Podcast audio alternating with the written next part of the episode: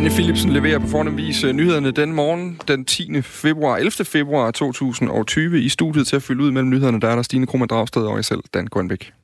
Og Dan, øh, noget af det, vi skal tale om her til morgen, det er, hvad må man tænke? Øh, må man tænke pædofile tanker, for eksempel? Mm. Øh, så længe man ikke handler på det. Altså, nu pædofili er jo ulovligt.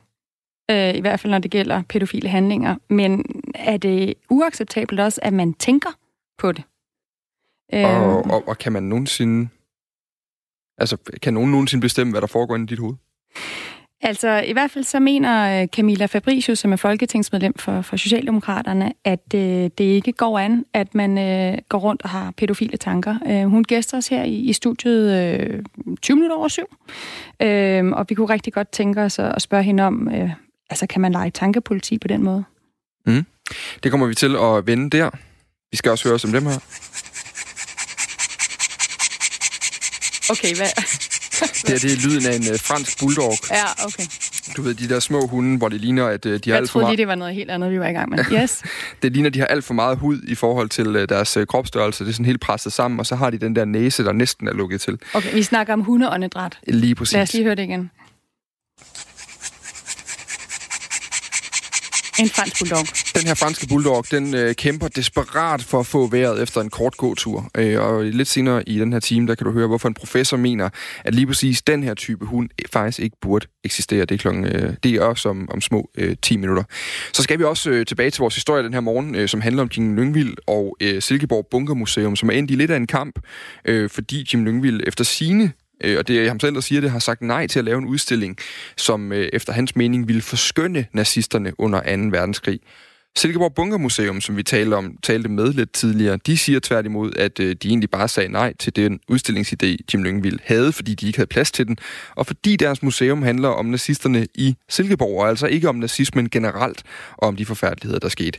Vi taler med Jim Lyngvild selv klokken øh, lidt over halv syv, eller halv otte bliver det så, hvor vi øh, altså lige skal vende, hvad der egentlig er op og ned i, i, i det her øh, udsagn. Det er altså øh, programmet for næste times tid her i Radio 4 morgen. Godmorgen. Øhm, som vi har hørt om øh, i nyhederne her til morgen, så øh, har der været rigtig mange problemer øh, med Rigspolitiets øh, og anklagemyndighedernes over 400 IT-systemer, og i torsdag så blev 19 stillinger så fjernet fra, fra IT-afdelingen, og det svarer til godt... Øh, ja, 5% af Rigspolitiets IT-personale, øh, som, øh, som altså nu skal skæres ned. Øh, godmorgen, Henning Mortensen. Godmorgen. Du er formand for, for Rådet for Digital Sikkerhed. Øh, hvad er det for nogle problemer, der har været ved Rigspolitiet, som, som gør, at, øh, at I er nogle af dem, der er bekymret for, for de her besparelser på IT-sikkerheden? Jamen, der har været øh, for eksempel teledatasagen, øh, hvor teleselskaber gav nogle masse oplysninger til politiet, og de behandlede så øh, oplysningerne forkert, øh, og dermed kom der også forkerte data frem til, øh, til domstolene øh, i nogle forskellige sager. Det er et af de forholdsvis øh, store problemer, der har været. Der er også en række gamle IT-systemer hos politiet, som skal driftes og moderniseres øh, løbende. Øh, og som der er behov for at samle op på. Og derfor så synes vi, at det er den forkerte vej at gå og, og skære nogle af de her stillinger væk. Men jeg skal lige forstå, altså for eksempel teledatasagen og det her med, at der har været problemer med ældre IT-systemer. Handler det om, om mandskab, eller handler det om kvalifikation og dygtighed, og, og hvordan man bruger de her IT-systemer? Der var en øh, rapport, der både pegede på nogle kompetencer, så vidt jeg husker, og i hvert fald også pegede på, at øh, der var nogen, der allerede indtil politiet havde rejst den her sag. Så der har også været nogle, nogle ledelsesmæssige problemer. Men man får det indtryk, at der ikke bliver investeret nok i IT hos politiet. Og, øh, og det er det, vi prøver lige at, at rejse et lille flag for her og sige, nu skal I passe på når I begynder at skære ned på, øh, på den her IT-afdeling. Vi har i Danmark brug for et, øh, et tidsvarende politi med, med, øh, med gode kompetencer, mandskab nok og de rette teknologier. Men igen, de rette teknologier, er der ikke forskel på mandskab, altså de her 19 stillinger, der fjernes fra IT-afdelingen, og så det at bruge de rette teknologier. Det lyder jo netop som om, at, at det har været, øh, hvad hedder det, teknologierne, der har været brugt forkert eller har været for gamle, øh, og problemet ikke nødvendigvis ligger i, hvor mange, øh, hvor mange mænd og kvinder, der der, øh, der sidder i IT-afdelingen? Øh, jo, det er, det er ganske rigtigt. Men selvom du bruger noget ny teknologi, så er du også nødt til at have nogle kompetencer in-house til at udvikle den her teknologi og til at styre den her teknologi. Og det vi har set indtil videre er jo ikke et sådan strategisk udspil, der går på, at oh, nu går vi ud og moderniserer teknologiet, øh, med, moderniserer politiet med teknologi, så får vi nogle effektivitetsgevinster, øh, og derfor kan vi øh, afskede folk. Øh, vi hører mere noget, der, der, der virker som om det simpelthen er en, øh, en spareøvelse og det kan skabe nogle, øh, nogle udfordringer. Det, det, der er jo, det er jo en af, endnu en af de her historier, hvor, hvor det hurtigt kommer til at handle om prioritering. Altså, man kan mm. sige, det vi først og fremmest har brug for, for dansk politi, det er jo, det er jo politi. Så hvis man skal finde øh, besparelser et sted, så, øh, så starter man i IT-afdelingen. Altså, øh, er der ikke noget med også at tælle ind i det større billede her? Jo, men det større billede er jo netop, at hvis du får mere politi øh, rundt omkring i landet, så er de her politifolk jo også brug for øh, nogle efterforskningssystemer. De har brug for at kunne udveksle øh, nogle, øh, nogle data med hinanden. Øh, og det gør man jo via centrale IT-systemer. De har brug for at behandle nogle personoplysninger korrekt. Det gør man også via centrale IT-systemer. De her masteroplysninger, øh, altså teledatasagen er også et godt eksempel, der bruger man centrale IT-systemer. Så alle de her nye IT-folk, de skal jo støtte sig op af nogle velfungerende centrale øh, IT-systemer. Og det er det, der måske kan blive en, øh, en udfordring øh, ved, den her, øh, hvad hedder, ved de her afskæringer, den her med at flytte rundt på personale. Statsminister Mette Frederiksen, hun har klandret Rigspolitiet for at bedrive pseudo-arbejde. Øh, altså, der er et, potentiale til at skære nogle opgaver væk, og dermed øh, spare penge. Øh, hvordan kan du vide, at, at de her besparelser vil gå ud over IT-sikkerheden? Det, det, det forekommer sandsynligt, når man kigger på sådan de evalueringer, der har været af, af de her øh, forskellige systemer, øh, at når man så fjerner folk yderligere øh, og ikke ansætter nogen til at rette op på det, at så vil de her øh, fejl, de vil vedblive, og, øh, de, de vil vedblive med at, at eksistere. Øh, og det er det, vi prøver at, at rejse et flag for her. Øhm, det sagde altså Henning Mortensen, som er, formand for Rådet for Digital øh, Sikkerhed, og en af dem, der, der altså, er bange for, at øh, der er et videnstab i politiet, hvis man skærer på de her øh, øh, altså på den her IT-stab, som altså 5% af IT-staben, der altså skal skæres på inden for øh, IT-politiet. Mm. Det er altså blandt andet øh, ingeniører og projektledere, der har arbejdet indgående med de her øh, vigtigste systemer, som den automatiske nummerpladegenkendelse og efterforskningssystemet Pol Intel, som, øh, Øh, som altså skal skæres væk, det skriver øh, politikken øh, i dag.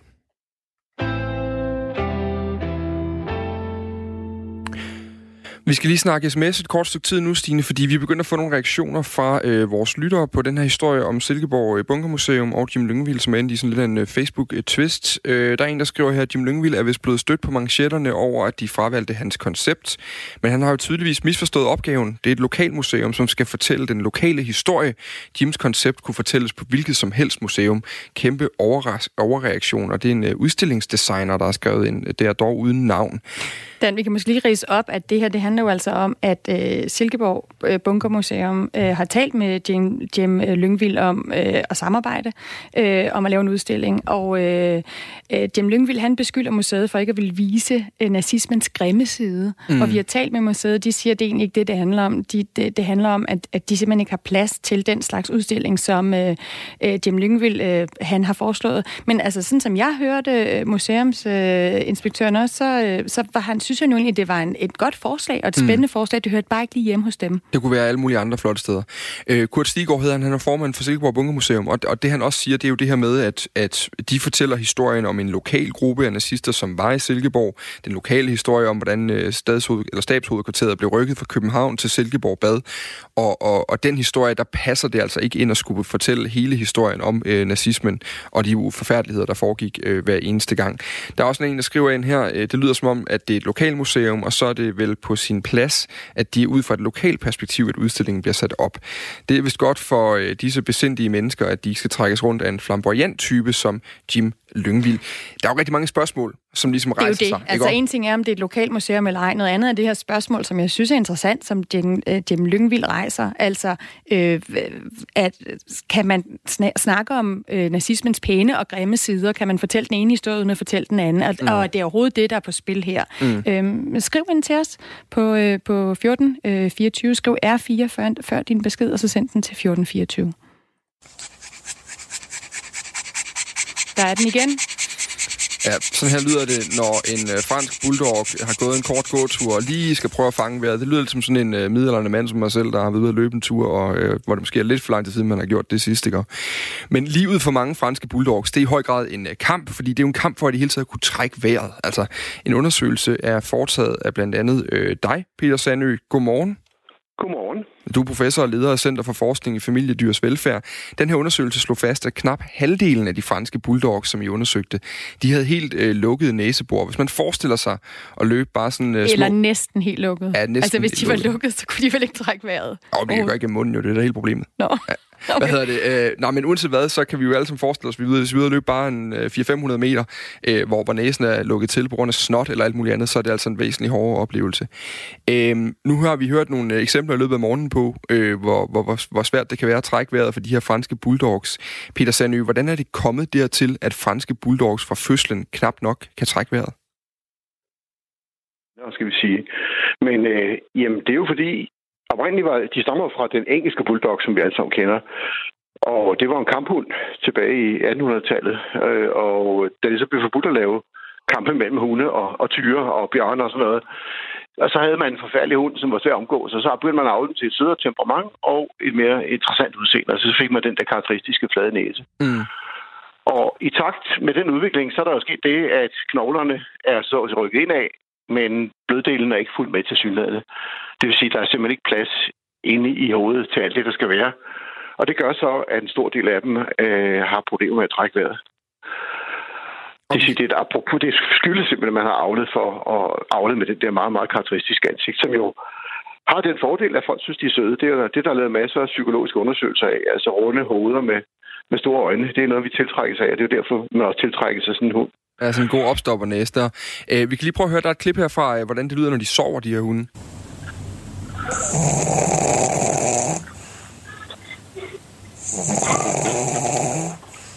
Man kan næsten høre, hvor stor en udfordring det, der, det er. er. Er det et problem for alle hunde af den her race, Peter Sandø? Nej, nej. nej. Øh, da vi vores undersøgelse, nu nævnte det med næseboren, men vi har lavet jo også en funktionsundersøgelse. Det vil sige, at vi løb en tur med dem, eller de gjorde vores specialstuderende, og så målte de den støj, der kom fra dem. Og, og med den score, vi lavede, så var det jo altså godt 40 procent, der havde et, et problem. Så det er ikke alle. Det er jo altså i et eller andet størrelsesorden lidt under halvdelen, som øh, i en eller anden grad er, er begrænset i deres udfoldelser, fordi de ikke kan trække vejret. Mm.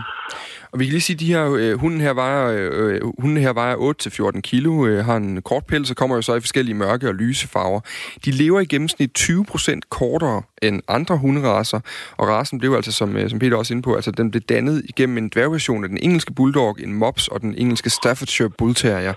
Øh, og mange af de her franske bulldogs, de kan ikke engang selv føde, da rasen har, øh, har meget store hoveder, og en del af hundene må så opereres for at, at forhindre alvorlig åndedrætsbesvær. Øh, men vi er glade for dem. Der er nemlig sket en tredobling i antallet af fransk bulldog-valpe, som er registreret i Dansk Hunderegister. Mest, øh, det er ovenkøbet den mest googlede hunderace i 2017. Peter Sandø, professor og leder af Center for Forskning i Familiedyrs Velfærd. Er det, er det dyrplageri at, at anskaffe sig en fransk bulldog? Nu skal man passe på med brug af dyrplageri, så siger man noget, om nogen kan dømme, så det sker jeg ikke rum mod. Men jeg Ah, okay. synes, det er, det er mishandling. Altså, jeg synes, det er...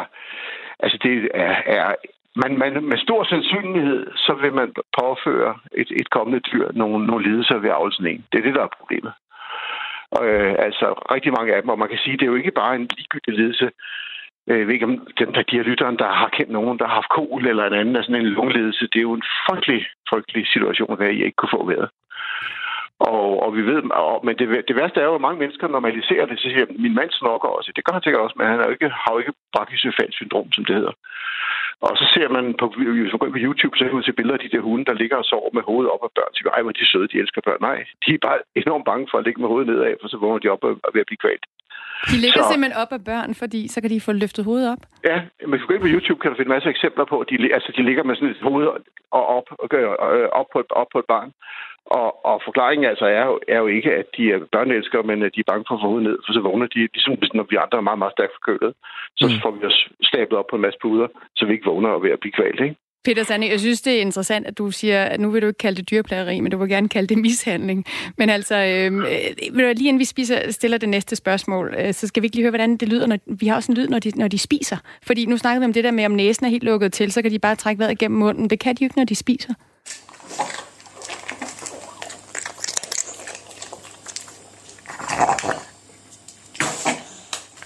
Okay, det kan være lidt svært. Nej, det lyder og også hårdt, spise, hvis man ikke kan trække vejret Og, gennem og, og næsen. man, man, skal, man skal måske også lige forklare, at det med næsen, det er jo en af de ting, vi har fundet, man, man kan afle på. Men det vigtige er jo, at det, at det er jo ikke kun sådan, at de bare kan trække vejret gennem munden. At De er stoppet til længere inde også. Ikke? Altså, mm. Problemet er jo, at der er manglende luftgennemstrømning. Og noget af det, man kan gøre noget ved, det er at åbne næsen. Altså en helt af dem bliver opereret, og, og sådan lidt næsejob er en af de ting, man kan lave, men nogle af dem skal opereres længere ned i luftvejene. Mm. Men, men jeg kunne godt tænke mig, Peter Sandø, lige komme tilbage til, altså, at bør man ikke, nej, men jeg vil ikke sige, bør man ikke, hvorfor, hvorfor forbyder man ikke den her type hund, hvis det er, hvis det er decideret mishandling? Jamen, det er jo det, man kunne spørge vores fødevareminister om, fordi der er jo rent faktisk blev der lavet en ændring af loven for nogle få år siden, som gør det muligt for ministeren at gribe ind. Og der står faktisk, at han skal bruge den, hvis man ikke på anden måde kan sikre dyrenes sundhed og velfærd. Så det er også derfor, at den øh, artikel, vi har skrevet, der hedder overskriften oprindeligt, nu er det op til Mogens Jensen. Mm. Altså, det er jo, det er jo vores fødevareminister. Altså, problemet med at forbyde racer, vil sige, det har vi jo prøvet med, med pitbuller og amstaffer og sådan noget, og Mm. vi ved godt, at så, så kommer de op under andre mærker og sådan noget. Så et eller andet skal der gøres, men det er jo også noget med at få taget med meget store bogstaver og sige, de der mennesker, der synes, ej, den er så sød. Tænk Mm. lige om, det er, jo- det er jo en handicappet hund, I køber. Hvad tænker I på? I er med til at understøtte en avl af nogle dyr, der ikke kan trække vejret. Det kunne vi måske lige sende ud til lytterne, det spørgsmål. Altså, Ja. ja. så, hvis, hvis I har en fransk bulldog, eller synes, de er søde, så skriv lige ind til os. Øh, hvad tænker I egentlig på, siger Peter Sandø, mm. forsker her. Skriv ind til os på 1424, skriv R4, og så din besked. Helt kort her til sidst, Peter Sandø, øh, kan det overhovedet lade sig gøre at avle sig ud af det her? Nu, jeg kan sige, at vores var ikke nogen voldsomt stor undersøgelse. Vi havde 69 hunde, Men i vores, med vores sample, og det, de var tilfældigt udtryk via altså Facebook, øh, og der var lige, lige dele hunde fra uden for Dansk Kendklub og inden for Dansk Kendklub. Og, og der må man sige, der skulle de jo af med 80 procent af dem i avlen, hvis de skulle flytte noget, der, flyt, der, der battede. Og som du allerede antydede, så lider de også andre ting. De har fødselsbesvær, og det er altså ikke på grund af, de har for store hoveder, det er på grund af genetisk indiceret V-hæmning. Mm. De har neurologiske lidelser, de har øjenproblemer. Så realistisk set er det meget svært, og det næste er, hvis det skulle gøres, så skulle det være ekstremt koordineret. Men vi ved jo, at det er jo kun 14 procent af hundene, det siger Dansk Klub også, der kommer fra dem Mm. i den organiserede avl. Det vil sige, realistisk set kommer det ikke til at ske. Desværre. Sådan lød det altså fra Peter Sandø, professor og leder af Center for Forskning i Familiedyrs Velfærd. Tak fordi du kunne være med. Det var en fornøjelse. Hej hej. Hej. Og øh, fransk bulldog er altså en af de mest populære hunderacer her i Danmark. Så hvis du som sagt sidder derude med din bedste ven på skødet, så må du altså meget gerne lige øh, give et kald, eller eventuelt komme forbi studiet her øh, på Banegårdspladsen i, øh, i Aarhus. Den vil vi gerne øh, lige møde og, og snakke lidt med dig om. Klokken er blevet øh, godt og vel syv minutter i halv otte. I sidste uge, der meldte regeringen ud, at den vil forbyde øh, børnesexdukker. Det talte vi også en del om her på Radio 4 Morgen. Altså øhm, sexdukker i virkelighedstro silikone, som, som, er, som er formet som børn, og som kan købes på internettet. Og nu kan vi sige godmorgen, øh, Camilla Fabricius. Godmorgen. Du er socialudfører for, for Socialdemokratiet, øh, eller for Socialdemokraterne, og, og, og nu med os her i studiet i, i Aarhus. Øh, på Twitter, der skrev du i forbindelse med den her debat om pædofili og børnesexdukker. Mener du sådan helt ærligt, at pædofili er moralsk okay, når det bare sker inde i dit hoved? Øh, hvad er der galt med at tænke pædofile tanker, så længe man ikke handler på det? Fordi øh, pædofili er øh, en sygdom. Det er, at der er noget galt med en og ens øh, kontakt til omverdenen. Det er, at man har fantasier om børn. Øh, fantasier om at gøre ting med børn, sammen med børn. Det er, det er en, øh, en, en sygdom, som, øh, som står i øh, psykiatriske beskrivelser. Det er altså ikke et øh, almindeligt tankemønster. Der er brug for behandling, hvis det er den type tanker, man har. Så det kan ikke sidestilles med, at man tænker, hvad vil der ske, hvis jeg lige kører ud på vejbanen og, og lige tager en, øh, eller kører mod cykelstien. Altså, det, det, det kan ikke sammenlignes. Så hvis man har pædofile tanker, så mener du, at så skal man gå i behandling? Øhm, altså først vil jeg sige, at jeg er jo ikke læge, men jeg henholder mig til, at, øh, at pædofili øh, er en psykiatrisk lidelse, som kræver behandling, som ofte øh, kommer i kontakt med, at man øh, har oplevet ting i sin egen barndom, at man øh, har oplevet krænkelser selv, øh, og at det er en meget kompleks øh, sygdom, som øh, kræver øh, stor viden og stor behandling. Øh, og der er også for, forbundet rigtig meget tabu med det, men det er, øh, det er rigtig, rigtig skidt. Og det vil jeg godt være meget tydeligt at sige, det er rigtig skidt, hvis man har seksuelle tanker om børn nu, altså det her med at have seksuel, at have tanker om noget, som er rigtig, rigtig skidt. Øh, nu siger du, du synes, at det er ikke okay, at man har tanker om, om seksuelle tanker om børn. Er det okay, hvis man tænker på voldtægt? Altså, jeg synes, at der er stor forskel på, om øh, ens tanker er refereret til sygdom. Øhm, og, øh, og der må man sige, at, øh, at hvis man, man tænker øh, seksuelle tanker og har fantasier om, hvad man vil gøre med børn, så er det noget andet. Øhm, altså, voldtægt er jo en forbrydelse, ligesom pædofili. Ja, det er det. Øhm, men, men der er noget omkring det at være syg, og det, at ens, øh, ens måde at være i verden på har, øh, har en, øh, en grænseoverskridende adfærd, hvor, hvor øh, man i hvert fald kan se, at, øh, at det, hvad er det så, der kommer ud af det. Og jeg synes, at det er væsentligt at skille om, hvornår noget er forkert og ulovligt, og hvornår noget har brug for behandling. Og, og der må man bare sige, at, øh, at pædofili kræver behandling. Er det ikke grænseoverskridende at voldtage? Jo, selvfølgelig er det. Jeg synes også, at det er fuldstændig forkasteligt at voldtage. Og jeg synes, at øh, vi i den grad skal få, få gjort noget ved det, og jeg er også rigtig glad for, rigtig, rigtig glad for, at regeringen arbejder sammen med støttepartierne på at få lavet en samtykke-lov, sådan så, at vi får taget hånd om de utrolig mange kvinder, der også oplever Men det er noget andet for dig at tænke på voldtægt, end at... Jamen, jeg har, Altså, jeg har faktisk ikke øh, lige gået ned ad det spor. Jeg har ikke... Øh... Okay, lad os tage et andet spor. Øh, fordi nu siger du det her med, at det er en sygdom. Øh, det vil der også være nogen, der mener, det var, hvis man for eksempel tænder på at have dyresex. Er det okay at, at tænke på dyresex? Men jeg synes, der er stor forskel på børn og dyr. Jeg synes i det hele taget, at børn er noget ganske særligt, og jeg synes, at, øh, at det er noget, man skal søge behandling for. Mener du, mener du, at folk selv kan gøre for det, når de har pædofile tanker? Nej, jeg mener, det er en sygdom. Fordi jeg vil gerne lige, vi skal lige høre et klip med Karen Munk. Hun er lektor ved Aarhus Universitet. Hun er ekspert på det her område. Det at tænke pædofil, det er jo en seksuel orientering, som man ikke kan øh, øh, hvad hedder det, øh, forhindre af i verden. Og dermed kan man heller ikke forhindre, at, at der er nogen, der tænker pædofilt. Altså, det kræver jo sådan en tankepoliti, øh, kan man sige, ikke? Jo mere man fordømmer, øh, jo, jo, jo sværere bliver det at, at, at, at søge hjælp. Hun bruger det her ord tankepoliti. Og, og det er jo det, man godt kan komme til at tænke på her. Kan du som politiker i det hele taget tillade dig at mene noget om, hvad man skal tænke eller ikke må tænke? Jeg kan i hvert fald have min egen øh, mening og holdninger om det. Og jeg mener, at det her det er en indsats, vi skal have gjort noget ved. Jeg synes, det er væsentligt, at vi taler om. Jeg, jeg synes faktisk, det er ret prisværdigt, at jeg har taget den op. Fordi vi er nødt til at tale om, hvornår noget er rigtigt og hvornår noget er forkert. Og det, jeg er meget præcis om, mm. det er jo, at øh, man skal søge hjælp. Og jeg er sådan set enig med det her klip, I siger, at, øh, at, øh, at men, vi er nødt men, til... Men du, du er inde og sige, mener du sådan helt ærligt, at pædofili er moralsk ok, når bare det sker inde i dit hoved? Er, er det ikke lige præcis det, Karen Munk inde i, kan være fordømmende, som ikke nødvendigvis er gavnligt? Men det, jeg gør her, det er at stille et spørgsmål. Og jeg synes, jeg synes vidderligt, jeg synes vidderligt, at hvis det er, at man har pædofile tanker, så skal man søge behandling. Og jeg synes egentlig, Karen Munk er ret præcis i at sige, at vi har brug for, at, øh, at der bliver taget fat om det i behandlingsdelen. Øhm, så det er sådan set øh, meget enig i. Men det Karen Munk jo også siger, det er jo faktisk, at det ikke er en sygdom. At det faktisk er en seksuel orientering, og det selvfølgelig ikke er, er okay, det er ulovligt at gøre, men at den eneste måde, man netop kan få behandling for det, det er, hvis man ikke går ud og fordømmer de her tanker og den her, de her tendenser, men at man faktisk taler åbent om, at, øh, at det er sådan nogle tanker, nogen har. Går du ikke lige præcis den anden vej, når du går ind og siger til folk, hvis I overhovedet har de her tanker, så er I syge i hovedet?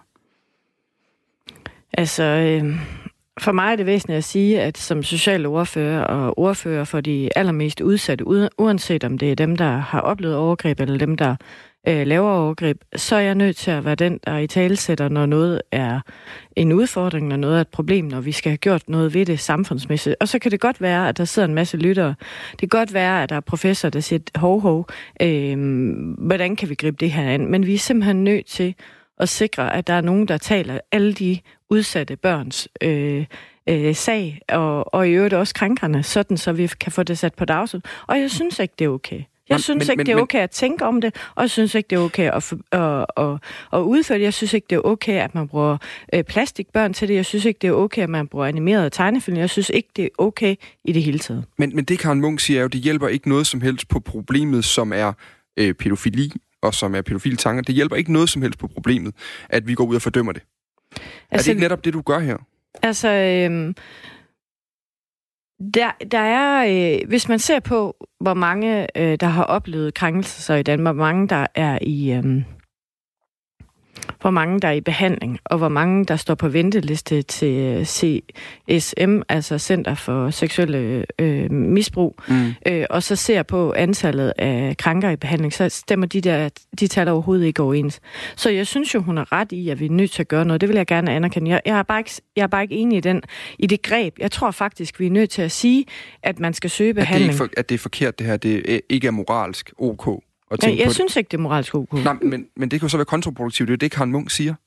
Men vi kan sige, at det synspunkt, hun præsenterer, det har i hvert fald ikke vist nogen vej. For, for, for det er den vej, der har været indtil nu. Og der er ikke ret mange krænker i behandling, mm. og der er ikke ret mange krænker, der søger. Så, så ja, ja, det kan godt være, at øh, hun er professor, og hun, hun, hun ved rigtig meget. Ingen, ingen tvivl om det. Vi kan mm. bare se ud i praksis, at de utallige, der står på venteliste lige hernede på Nørre Allé i Aarhus, og har brug for at få en behandling for, at andre mennesker har krænket dem som børn. Mm. men, men Camilla Fabricius, hvis du er betalt i svage sag, og du vil tale de børn, der kan blive overgrebet, øh, for, altså overgrebet af pædofile sag, og vi har en professor, der har forsket det her 20 år, som siger, at problemet er netop, at vi har fordømt det her, at man ikke har kunne tale åbent om det, og at de kun kommer i behandling, hvis man netop kan tale åbent om det. Forestiller man ikke engang kan tale om, at man har de tanker. Det er jo det, du siger. Vi kan ikke have de her tanker. Hvordan i alverden kan de så søge behandling? Men, altså, jeg synes faktisk, at den her Twitter-diskussion og det, vi gør nu, er at tage hul på det.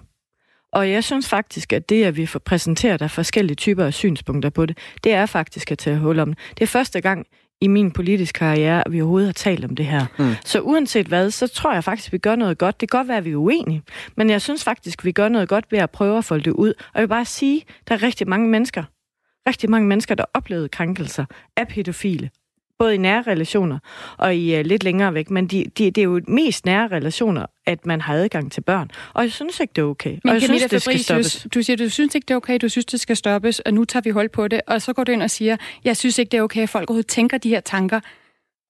Og vi har en, nogle forskere, der har virkelig meget øh, ekspertise i det, som siger, at lige præcis når du siger det her, så kan du være med til at stemple nogen, som jo gerne vil søge behandling. Så hvordan kan du sige, at du tager hul på det? Jamen, jeg, øh, altså, i mit Twitter-opslag, der stiller jeg faktisk et spørgsmål. Jeg stiller et spørgsmål om, om det er moralsk øh, forkert.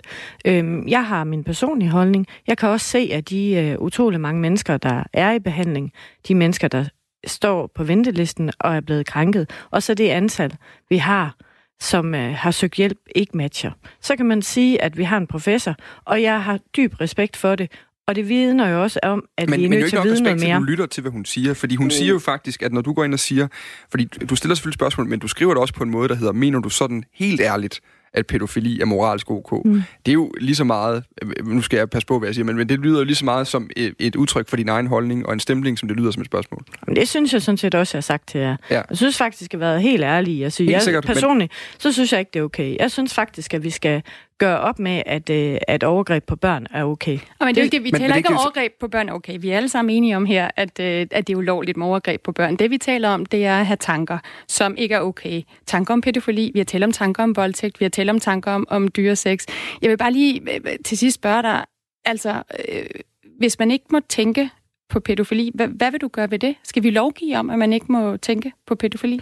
Yes, jeg synes faktisk, vi skal gøre det, vi har gjort. Jeg synes, vi skal afsætte flere midler til at, at løfte området, sådan så at både krænker og dem, der bliver krænket, kan få et uh, tilbud om behandling. Jeg synes, at uh, det vi gør nu, at vi taler om det, at vi stiller os til rådighed, også når vi er uenige, mm. og, uh, og diskuterer, hvad er det, vi kan gøre ved det, det synes jeg faktisk er en rigtig god start. Og, og det, som du så gør ved det, det er at gå ind og sige, det er ikke okay overhovedet at tænke de her tanker. Hvad mener du så, man kan gøre for ikke at tænke de her tanker? Skal der lovgives om, hvad folk tænker, hvis det er grænseoverskridende forkerte tanker? Mm, som politiker, så kan man øh, i gang sætte en debat, eller i hvert fald et synspunkt i forhold til, øh, hvad det er, man mener på mange måder. Det har jeg gjort her. Og jeg, jeg må indrømme, at jeg har mødt øh, en del med, der har oplevet seksuel krænkelse. Jeg har haft møder med dem i forhold til mit sociale overfald. Jeg, jeg må sige, at jeg synes, jeg synes ikke, det er acceptabelt. Men, men der er ikke nogen af os, der synes, at pædofili er acceptabelt. Det er mere bare det, vi, vi skal lidt ud over den, fordi selvfølgelig skal vi gøre noget for at sørge for, at folk ikke bliver udsat er... for pædofile overgreb. Ja. Men, men, men vi har en forsker, som har kigget på det igennem 20 år, og som siger, vi, vi løser ikke noget på den her måde. Vi løser slet ikke noget ved, at du som, øh, som, jo, som jo er en eller anden form for højere autoritet, når du er socialordfører for det regeringsbærende øh, parti, går ud og fordømmer det i et tweet på den her måde, og også siger helt åbent, at du synes ikke, det er ok, så propper du jo netop bare de mennesker ind i den boks igen. Altså, øh, øh, når det viser sig at være kontraproduktivt i forhold til problemet, som er, at folk bliver udsat for overgreb, er det så ikke forkert at gøre? Jeg, jeg synes faktisk, det er ret væsentligt, at vi får taget den her debat. Og jeg synes også, det er væsentligt, at vi får nogen på et bane, der, der tør at sige deres mening. Og det her, det mm. er min mening. Og jeg synes, at dem, der måtte lytte derude og har de tanker, jeg synes, de skal søge behandling. Mm. Altså, jeg fordømmer dem ikke, men jeg synes, de skal søge behandling. Jeg synes, at der er noget, de skal gøre noget ved. Mm. Så jeg skal lige alt og alt og sidst forstå, Camilla Fabricius, når du siger på Twitter, Mener du sådan helt ærligt, at pædofili er moralsk okay, når det bare det sker i dit hoved, så er det ikke at fordømme pædofile? Jeg mener, at det, jeg klart har sagt, det er, at man skal søge behandling. Okay. Det tak var for ordene ja, fra Camilla Fabricius, som er socialordfører for Socialdemokratiet, og som øh, du også siger, så har vi taget hul på øh, en debat, og fortsætter en debat om øh, pædofili og pædofile tanker, og øh, som jo har startet med hele den her sag om, øh, at, for, om at forbyde børnesexdukker. Beklager forsinkelsen, Anne Philipsen. Er du der? Stadigvæk? Jeg har selvfølgelig. Det er godt. Vi tager et nyhedsoverblik. Klokken er gået hen og blevet øh, godt og vel 24 minutter i 8.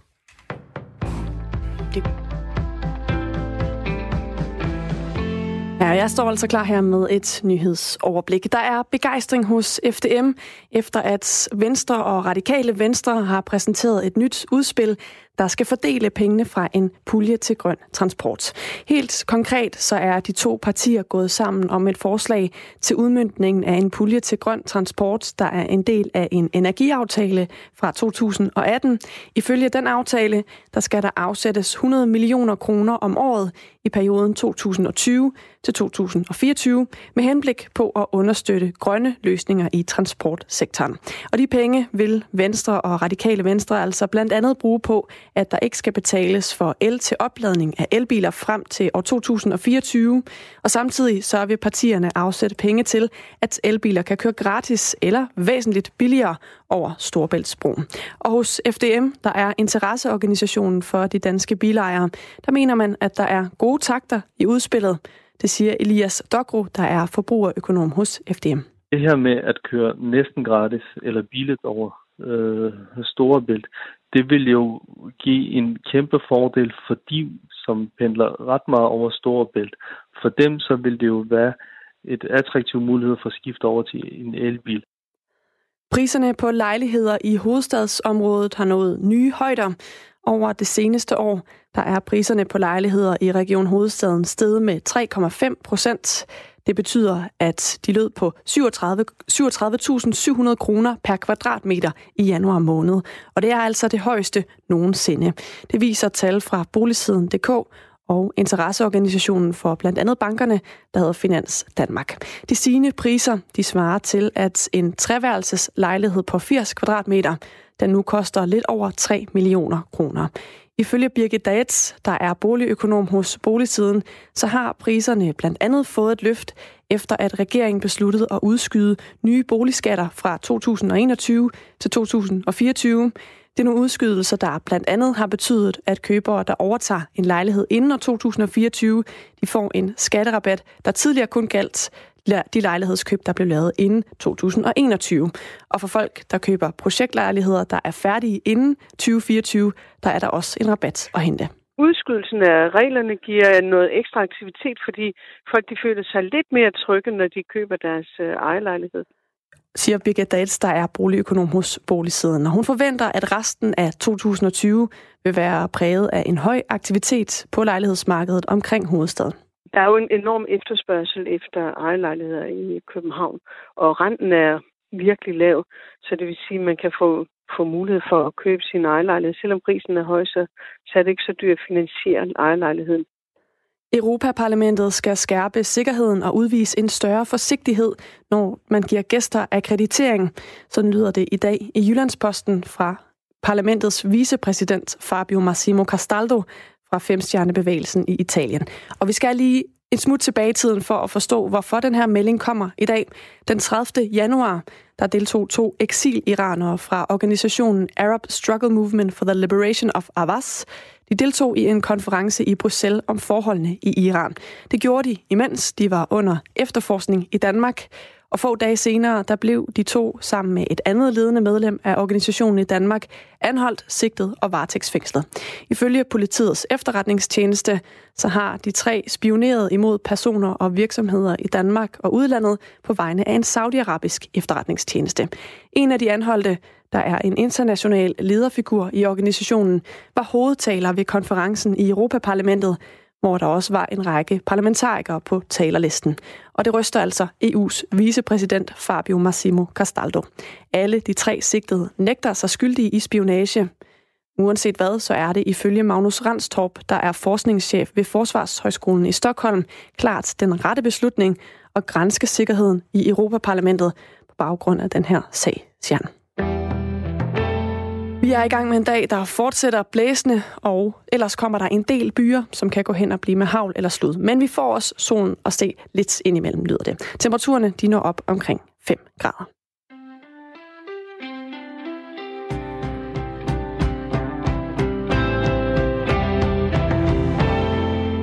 Det var nyhederne med Anne Philipsen, og nu er klokken blevet 19 minutter i 8, og vi fortsætter øh, Radio 4 her i lidt mindre end halvanden time nu.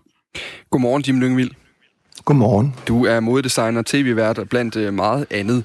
Og så lagde du en video på Facebook i lørdags. Her fortæller du, at øh, du har sagt nej til at lave en udstilling på Silkeborg Bunkermuseum, fordi øh, de ville forskynde øh, nazismen under 2. verdenskrig, eller i hvert fald ikke fortælle det, den historie, du gerne vil fortælle der. Hvorfor har du valgt at lave to opslag på din Facebook-side om, om et anlæggende mellem, mellem dig og Silkeborg øh, Bunkermuseum? Fordi jeg synes, det er et, øh, et super øh, vedkommende øh, emne, som vi har med at gøre her, at øh, et museum, som skal forvalte vores fælles kulturarv og vores fælles historie, de, øh, de vælger at bringe en historie, eller de vælger at, at have det syn på, på en periode af Danmarks historie, som på ingen måde kan glorificeres. Så det var egentlig derfor. Du skriver på Facebook, at du har sagt nej til at lave øh, udstillingen for Silkeborg Bunkermuseum. Hvordan er processen? Altså, var, øh, er det dig, der har sagt nej til det, eller er det dem? Fordi det, det siger de, at de, at de har sagt nej til det, fordi de simpelthen ikke havde plads til den. Altså, jeg var nede og se det her bunkermuseum. Der er en lille udstilling dernede nu, hvor man blandt andet kan få lov til at, som måske det eneste museum i Danmark, at røre genstandene, og der har de en masse tyske våben, en tyske maskingevær, tyske pistoler, og dem kunne man så røre ved, og der vælger jeg så at sige til dem, dem skal jeg ikke røre ved, for jeg ved ikke, om den der, den har skudt en jøde. Og så siger de, jamen det ved vi, den ikke har. Og det, men hele, hele denne her måde at gestalte historien på er jo, er jo ret interessant. Øh, så jeg spørger dem, fordi de har fået, de fortalte, de havde fået, jeg tror det er 5 millioner fra, øh, fra stat og kommune til at bygge en ny ankomsthal til en anden bunker, der har været gemt væk. Øh, og det er jo super spændende, at man får penge til at, at tænke nye tanker for. Og så spørger jeg så, hvem skal lave jeres, øh, jeres formidling, jeres visuelle formidling? Og så siger de, ham der skulle stå for det, han er faktisk hoppet fra. Så siger jeg, skal jeg ikke gøre det? Øh, må jeg ikke prøve at tage greb med det her, komme med en idé til, hvad, hvad, hvad, hvordan man kunne gøre det? Og det synes de jo lød super spændende. Og det var egentlig den måde, det skete på. Og en uge senere havde jeg så lavet et, øh, et oplæg, bare et meget løst ris, men øh, præsenterede dem for det til et bestyrelsesmøde. Og så gik der en uges tid, og så øh, snakkede jeg med dem igen. Det er mm. sådan, det, det gik. Og vi kan lige sige, at den her kritik, den har du delt med 150.000 følgere på Facebook, øh, og så lige omkring Silkeborg Bunkermuseum, så har det eksisteret siden øh, 95. Det har årligt 6.000 til 8.000 besøgende, og Silkeborg Bad, som det, som det ligger ved, øh, var fra november 43 til juni 45 stabshovedkvarter for besættelsesmagten i Danmark.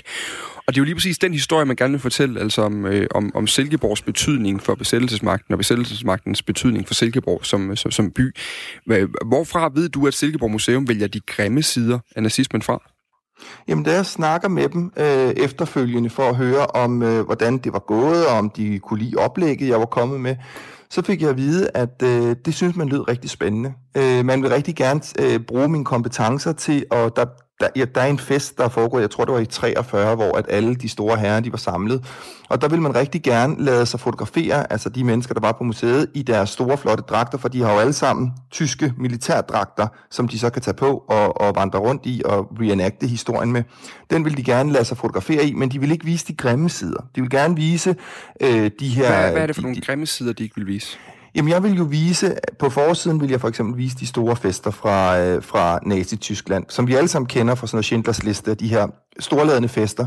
Men bagsiden af den fotostat, det viser øh, for eksempel øh, det modsatte. Altså det kunne være en korsetlejrfange, der stod og var fuldstændig udsultet, så mens nogen fester i en bunker, så foregår der også noget andet et sted i, øh, Europa, som er en direkte afledning af det, der foregår i Silkeborg også.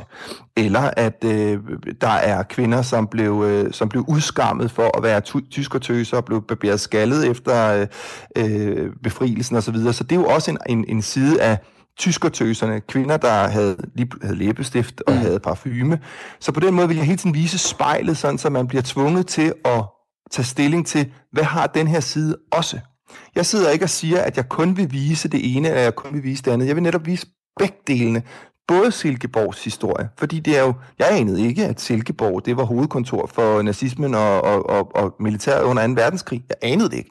Men det er sindssygt interessant, og det skal vi da vide rigtig meget mere om. Mm. Men vi skal også vide, hvorfor var de der? De var jo ikke på badeferie. Det var ikke nogen, nogen drenge, der kom op, fordi de tænkte, nu skal de lige have en lille sjov tur til Danmark. Mm. De havde besat Danmark. Og rundt omkring i verden, der gassede de 6 millioner jøder, men, men den det var derfor, de var her. er relativt bredt fortalt. Altså, og vi lige sige, der er en, der lytter, der har skrevet ind til os, at Jim Lyngvild er vist blevet stødt på manchetterne over, de fravalgte hans koncept. Han har jo tydeligvis misforstået opgaven. Det er et lokalmuseum, som skal fortælle den lokale historie.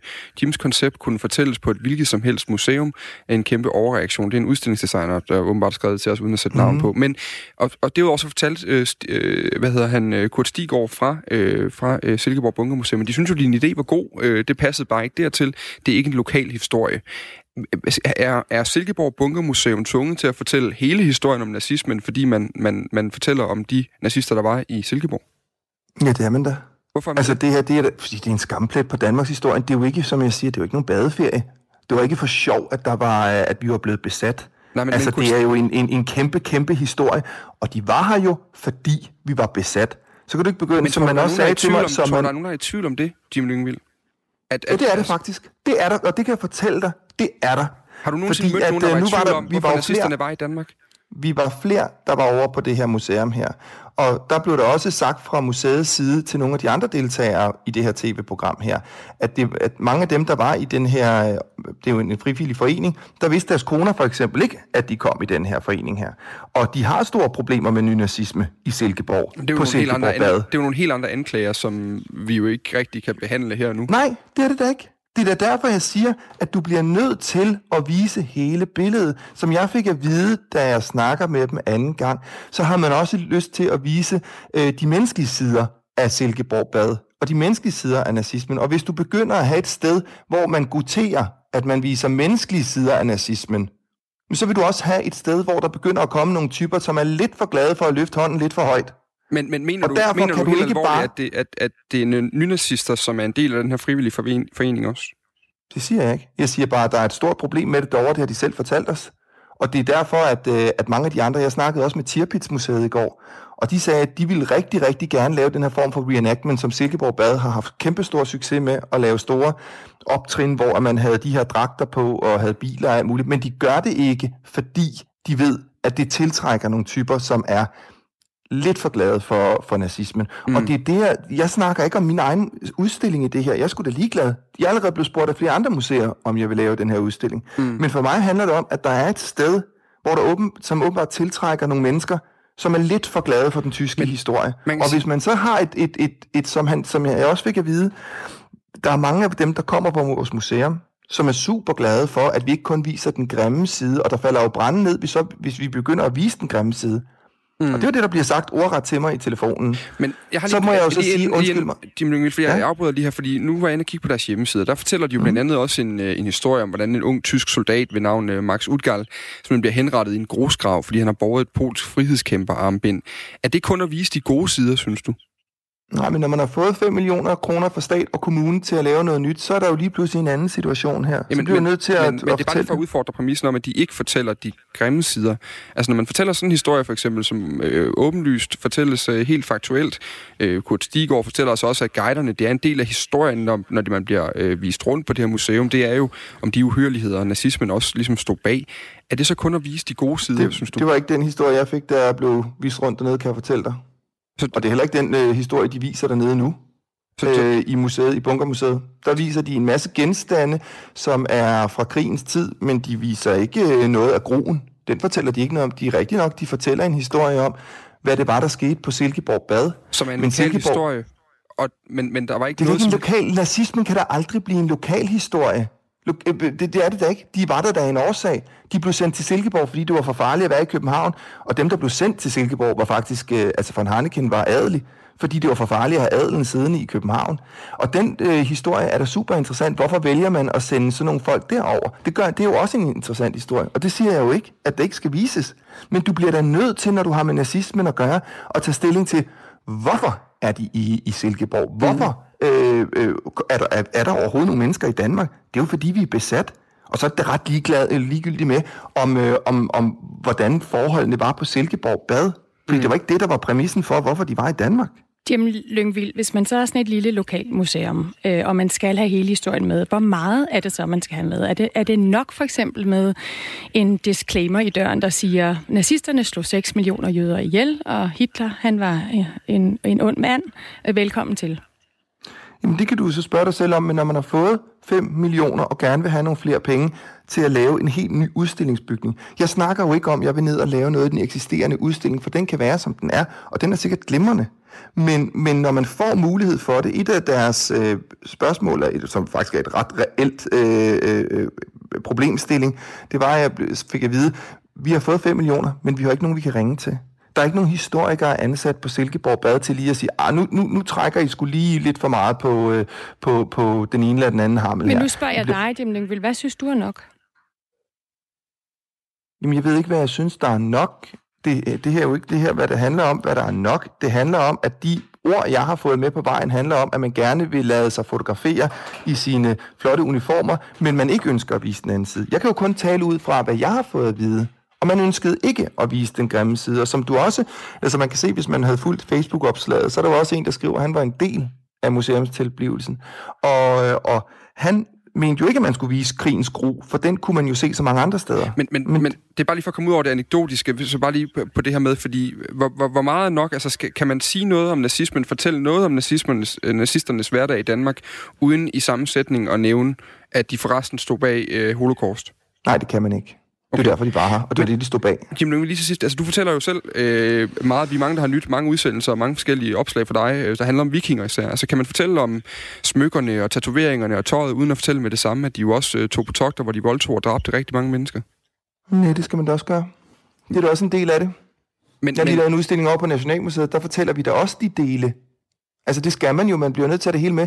Men lige præcis i det her tilfælde, der sidder der altså folk rundt omkring i Danmark, hvis forældre og bedsteforældre blev gasset i koncentrationslejre. Jeg tror, de er fucking ligeglade med, om von Hanneken havde champagne nok, eller hvordan forholdene var på Silkeborg Bad. Fordi det er stadigvæk så stærk en del af vores historie, og der sidder mennesker, som er dybt påvirket af den derude. Mm. Og hvis de hører, at der bliver lavet et museum på Silkeborg Bad, hvor man ønsker at vise de menneskelige sider, eller hvad det havde af udvikling for Silkeborg by, så tror jeg, man gør dem en rigtig stor bjørnetjeneste. Og jeg er ret ligeglad med Silkeborg Bad, jeg er ret ligeglad med nazismen, jeg er ikke ligeglad med de jøder, som har et kæmpe, kæmpe øh, savn og et kæmpe stort øh, smerte inde i sig stadigvæk på grund af det her. Og jeg er heller ikke ligeglad med, at vi faktisk har nynazisme, der blusser op rundt omkring i Europa, og der begynder at blive flere og flere mennesker, der tilkender sig den her fuldstændig syge ideologi her, fordi der fungerer steder som Silkeborg Bad, hvor man faktisk har ikke lov til at være det, men hvor man måske ser lidt igennem fingre med det. Men, men det er jo igen anekdotisk, og det ved vi faktisk ikke. Øh, så, det ved jeg, fordi det er jeg fået at vide. Ja, det har du fået at vide anekdotisk, men det kan vi jo ikke, altså det har vi jo Jamen, ikke så må du ringe til dem. Check. Jamen det har vi nemlig gjort, og de siger og jo, du kan ringe til nogle af de andre, så prøv at ringe til nogle af de andre museer, for der er jo andre museer, der står i fuldstændig samme situation som Silkeborg Bad, og skal forvalte den her historie, som tager dybt afstand for det her, og siger, det kan vi ikke vise. Mm. Den side kan vi ikke vise, fordi det må man ikke, fordi de rent faktisk er uddannet til at gøre det. Mm. Jim Lyng, vil vi tage den uh, debat videre? Altså, uh, er, det, er det simpelthen et problem, at vi har de her, et museum som Silkeborg Bunkermuseum, som du mener mener, øh, viser en meget, meget ensidig del af den her historie, at andre museer, som simpelthen ikke tør røre ved det her, fordi at øh, man kan ikke overhovedet tale om nazisme, hvis man ikke nævner hele historien. Den debat fortsætter vi. Tak fordi du var med, øh, moddesigner og tv-vært øh, Jim Lyngvild. Selv tak. Klokken er blevet 5 øh, minutter i 8. Barack Obama called Joe Biden best vice president America's ever had. But Pete Buttigieg doesn't think much of the vice president's record. Let's compare. When President Obama called on him, Joe Biden helped lead the passage of the Affordable Care Act. Den, det her, det er øhm, en... Nu skal jeg spørge, du spørger mig om noget? Jamen, det er jo bare lige i forhold til vores øh, lille beskrivelse og noget. Vi skal lige have en, øh, en titel på plads i forhold til næste indslag. Men, men det her, det er jo en kampagnevideo fra Joe Biden. Ja, det er en, øh, en kampagnevideo, og grunden til, at vi spiller den, det er jo, at der er valg i USA, og at øh, det her med at bruge penge på politiske reklamer, det er jo ikke noget, vi er vant til, når vi har valg i Danmark, og det gør man bare rigtig, rigtig meget i USA. Det er en stor del af valgkampen, at man prøver at påvirke øh, vælgerne med de her politiske reklamer.